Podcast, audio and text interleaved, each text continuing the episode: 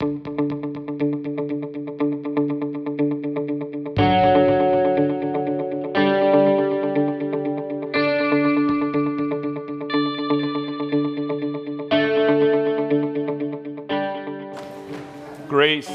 mercy, and peace to you, dear brothers and sisters in Christ, through our Lord and Savior Jesus.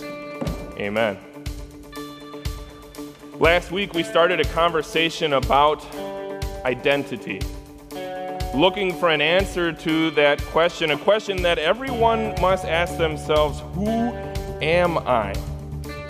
And we learned last week in our sermon with Pastor Borman that that as weird or as odd or as out of place as we sometimes may feel, we have been made wholly and completely sufficient through our connection with our Savior, Jesus Christ. God has rooted us into Jesus Christ, and through that, He has made us sufficient. He's made us matter. He's made us count.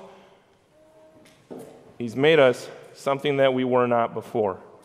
And he did that not only by subtracting our sins from us, taking our sins away and placing them on Jesus, but by adding to us the very righteousness of Jesus, our Savior, so that now in Jesus we are something that we were not before.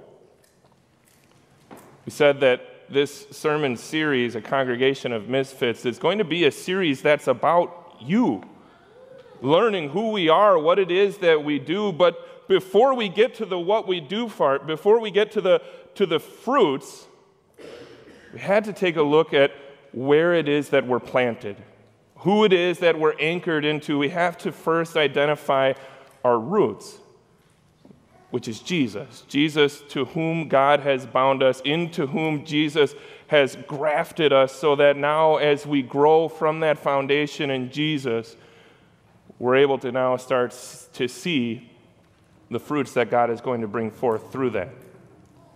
So, roots before fruits, identity before purpose. Roots and fruits is, is the plant analogy that God loves to use throughout the scriptures. There, are so many different passages where He uses this illustration of us being a plant that is growing up. But today we're going to take a look at another metaphor God loves to use, and it's this metaphor of Jesus Christ as being our solid rock, the rock upon which we stand. So, the question we want to ask today as we think about Jesus as the rock is what does that have to do with our identity?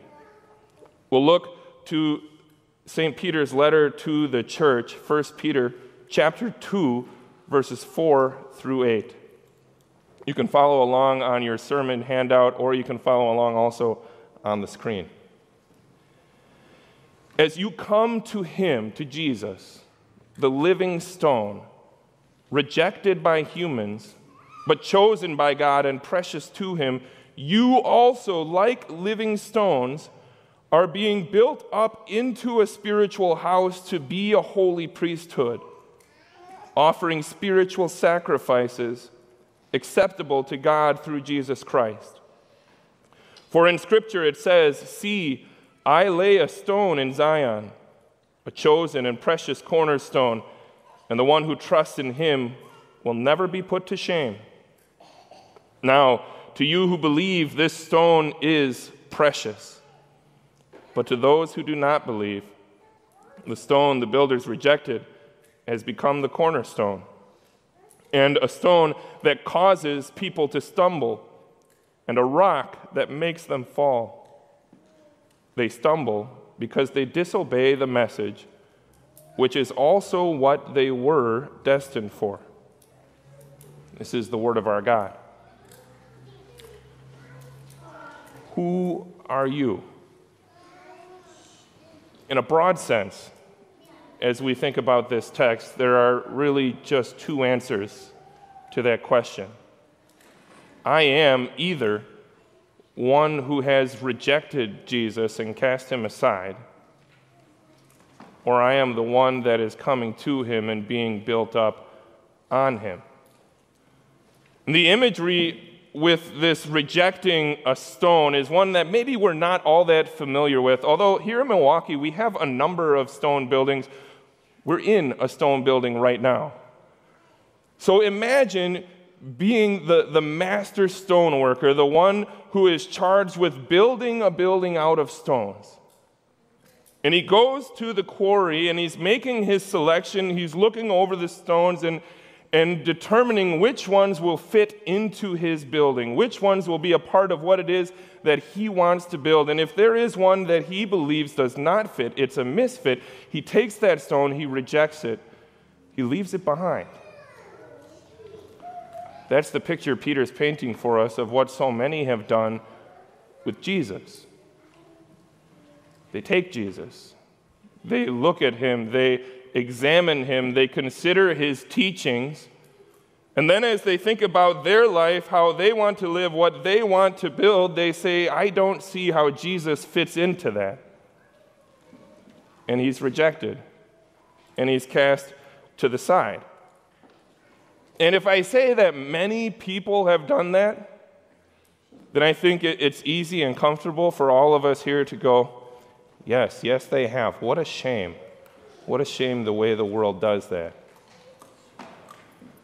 But can I make it a little bit more personal and ask if you and I have not done that also?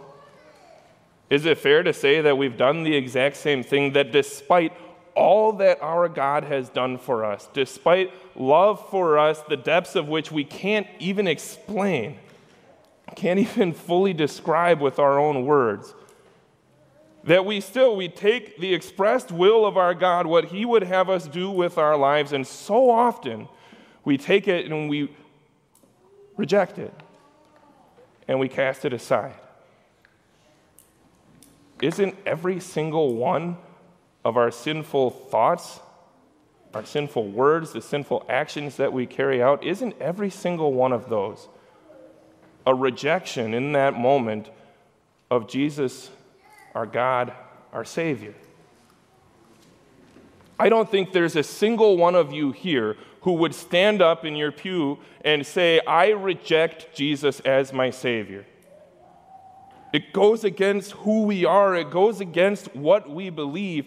But if that's what we're expressing through the sinful words we speak and through the sinful things that we do, then what does that have to say about just how little we so often think about the full implications of our words and actions? That we would turn against and rebel against the very God who saved us. But I'll take you back in the lesson to verse 7. That this stone is precious, I'm sorry, in verse 6 where God tells us in Scripture, I lay a stone in Zion, a chosen and a precious cornerstone, so that the one who trusts in him may never be put to shame.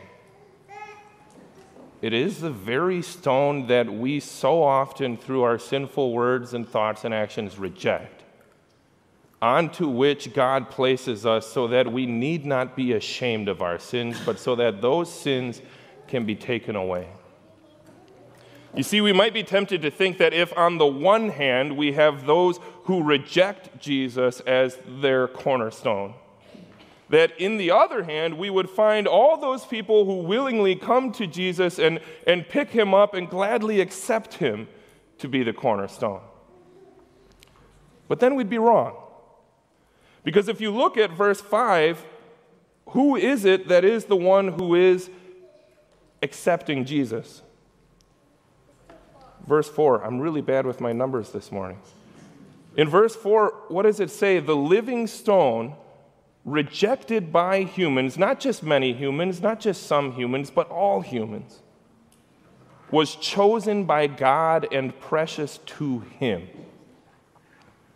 It's God who appointed Jesus to be the cornerstone upon which all other stones in his house would be built up. It's God who chose Jesus to be the capstone without whom none of the rest of us would ever be able to stand. Jesus was chosen. If you go back to 1 Peter chapter 1, it says Jesus was chosen before the creation of the world to be the one through whom those who have rejected him could be redeemed. The one whose blood God would sprinkle on his people so that in him they would be able to have fellowship with God. And God has revealed to us now through his word that that is who Jesus is. He is the way, the truth, the life, the living stone. And by God's grace, through the proclamation of that word of God, something miraculous has happened to you and to me. The metaphor shifts in our lesson from Peter, where, where first we were the builders who were rejecting Jesus and casting him aside. All of a sudden, now the metaphor turns a corner, and Peter says, We are like the living stones that are being built up on the foundation of Jesus. No longer those who reject him. God has made us something new. He has made us a part of Jesus himself. And look at what it says. You, plural, you, like living stones, are being built into a spiritual house. So, who are you?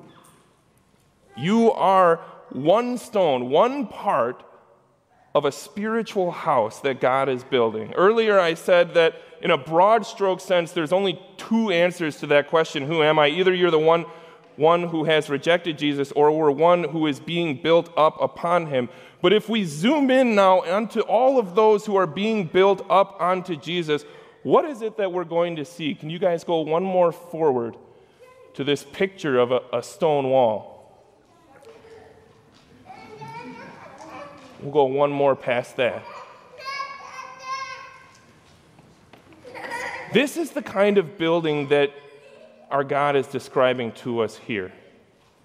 And when you look at a stone wall like this, what is it that you see? It isn't just one kind of stone that's used to build a wall.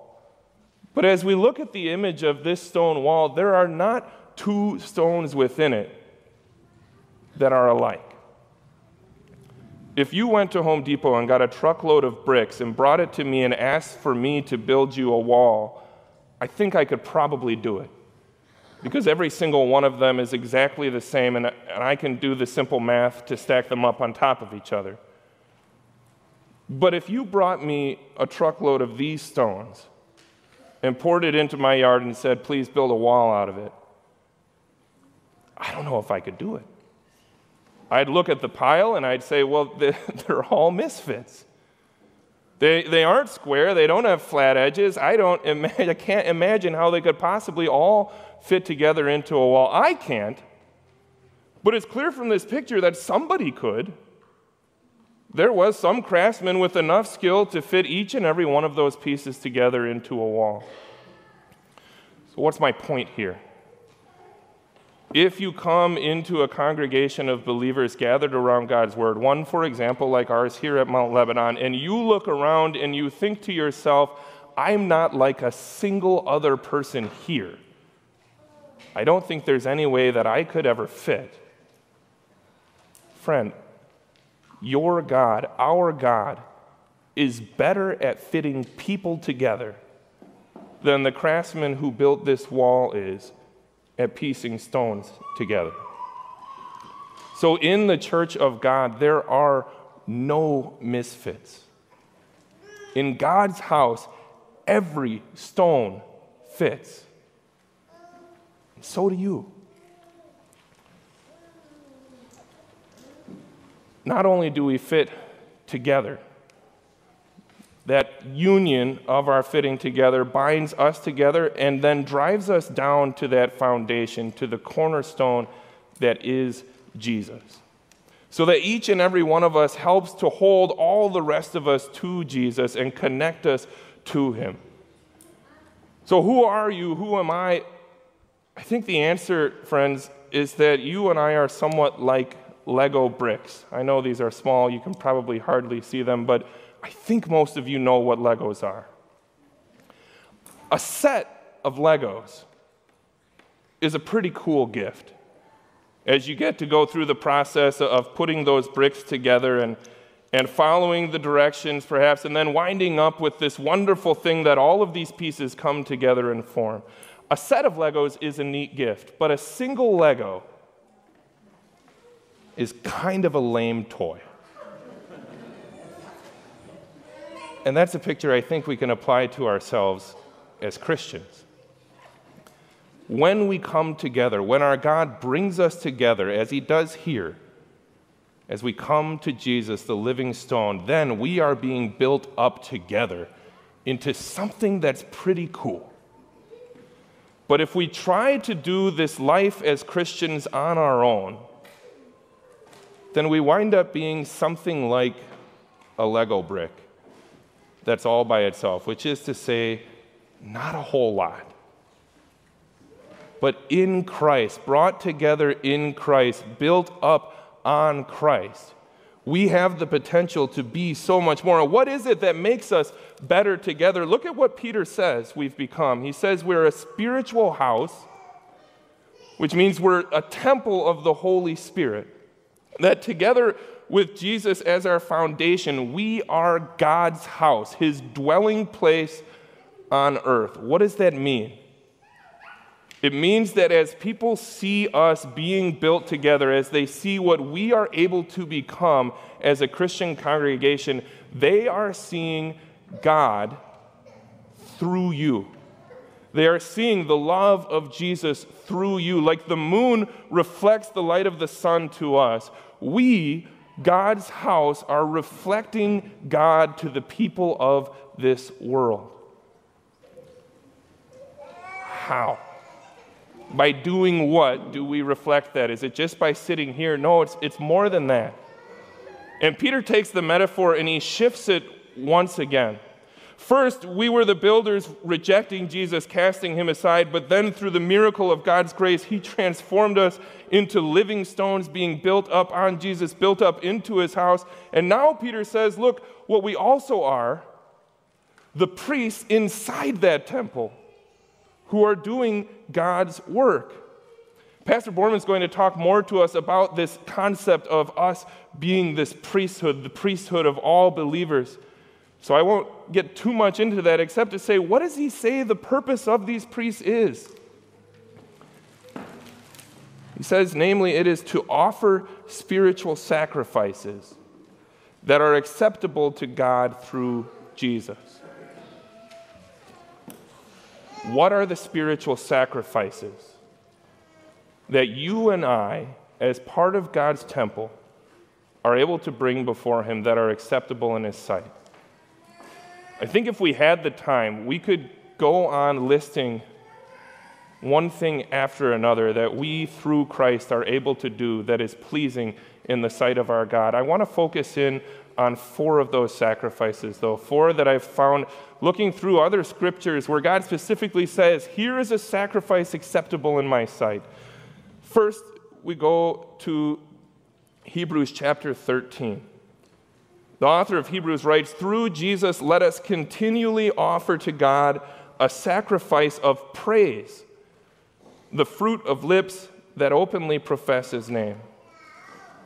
So, first we have our, our praise, our proclamation of who God is and what it is that he has done for us. Now, I can praise God on my own at home, and I often do. But it is nowhere near as fun and as awesome and amazing as when I'm able to praise God here together with all of you. My singing in the shower is completely different than our singing here together as we join our voices together and lift up our voices together in praise. And so, as we bring our praise to God, as we're able to proclaim Him to one another, as God brings us here, He's building us together into that living church. In Philippians, the Apostle Paul is writing to the church of Philippi. He's thanking them for an offering that they brought together, an offering that was designed to support him in his ministry. And, and this is what he said I have received the gifts that you sent They are a fragrant offering, an acceptable sacrifice, pleasing to God. If you or I were to try and do this, this Jesus thing, this Christian thing, all on our own, you've got a nine to five job, you have a family perhaps whom you're caring for and trying to raise. You have all of the other different components that come into your life. After all of that is said and done, how much time and energy are you going to have left to do the work of God of spreading His, his gospel throughout the kingdom? But when we come together and, and we pool our giving together, our giving of our financial gifts, our giving of our time and our energy and all of our resources, look at what we are able to accomplish together.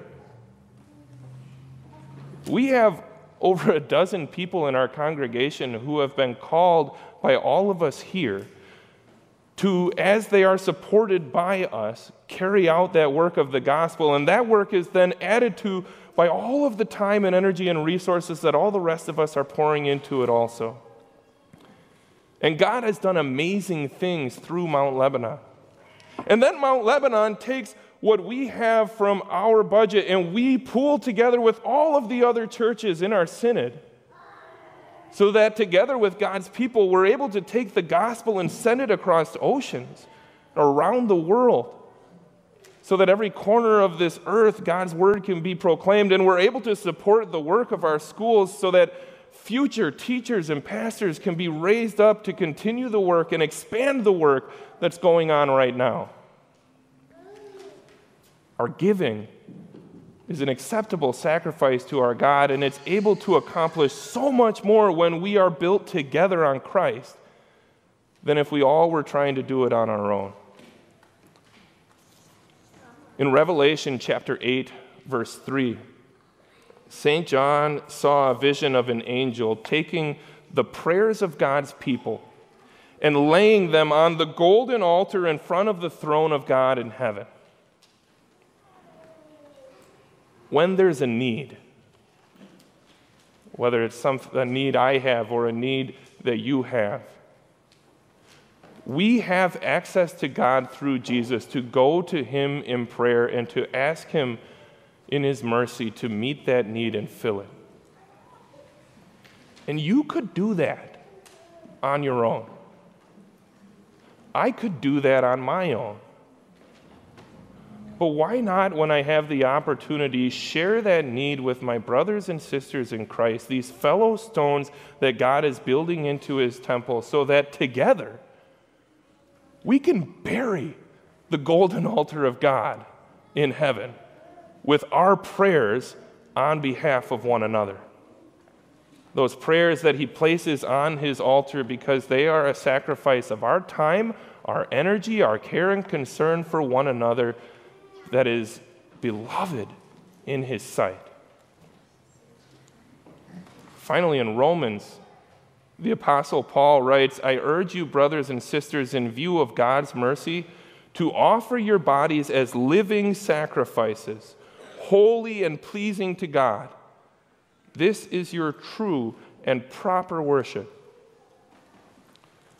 So, for the God who has made us alive in Christ, has made us living stones built into Christ, we offer our lives as a sacrifice. Or maybe it would be more fitting to say we offer our living as a sacrifice because you could only ever give your life once for God. You could only die for God once but you can live for Him every single day, every single moment. We live our life for Christ. And as we do that, once again, together, that life that we live will be far more richer when we do it with the brothers and sisters that He has connected us to through Jesus. So, who are you? You are a stone who once was dead but has been made alive through Christ our Savior. You're a living stone who is built up on the foundation of Christ and His Word, together with the saints that you see around you in this room and so many more throughout this world. You fit here. Because the master creator, the God who created you in the first place, is also the God who has brought you together with these people in this place and at this time, and who is a master at crafting people together to form his building, the church. And he's done that so that you might be priests in his temple, offering our sacrifices of praise and of giving, of prayer and of living together with God's people, both in this life and then one day in eternity. Dear friends, that is who you are. Amen? Amen. Amen.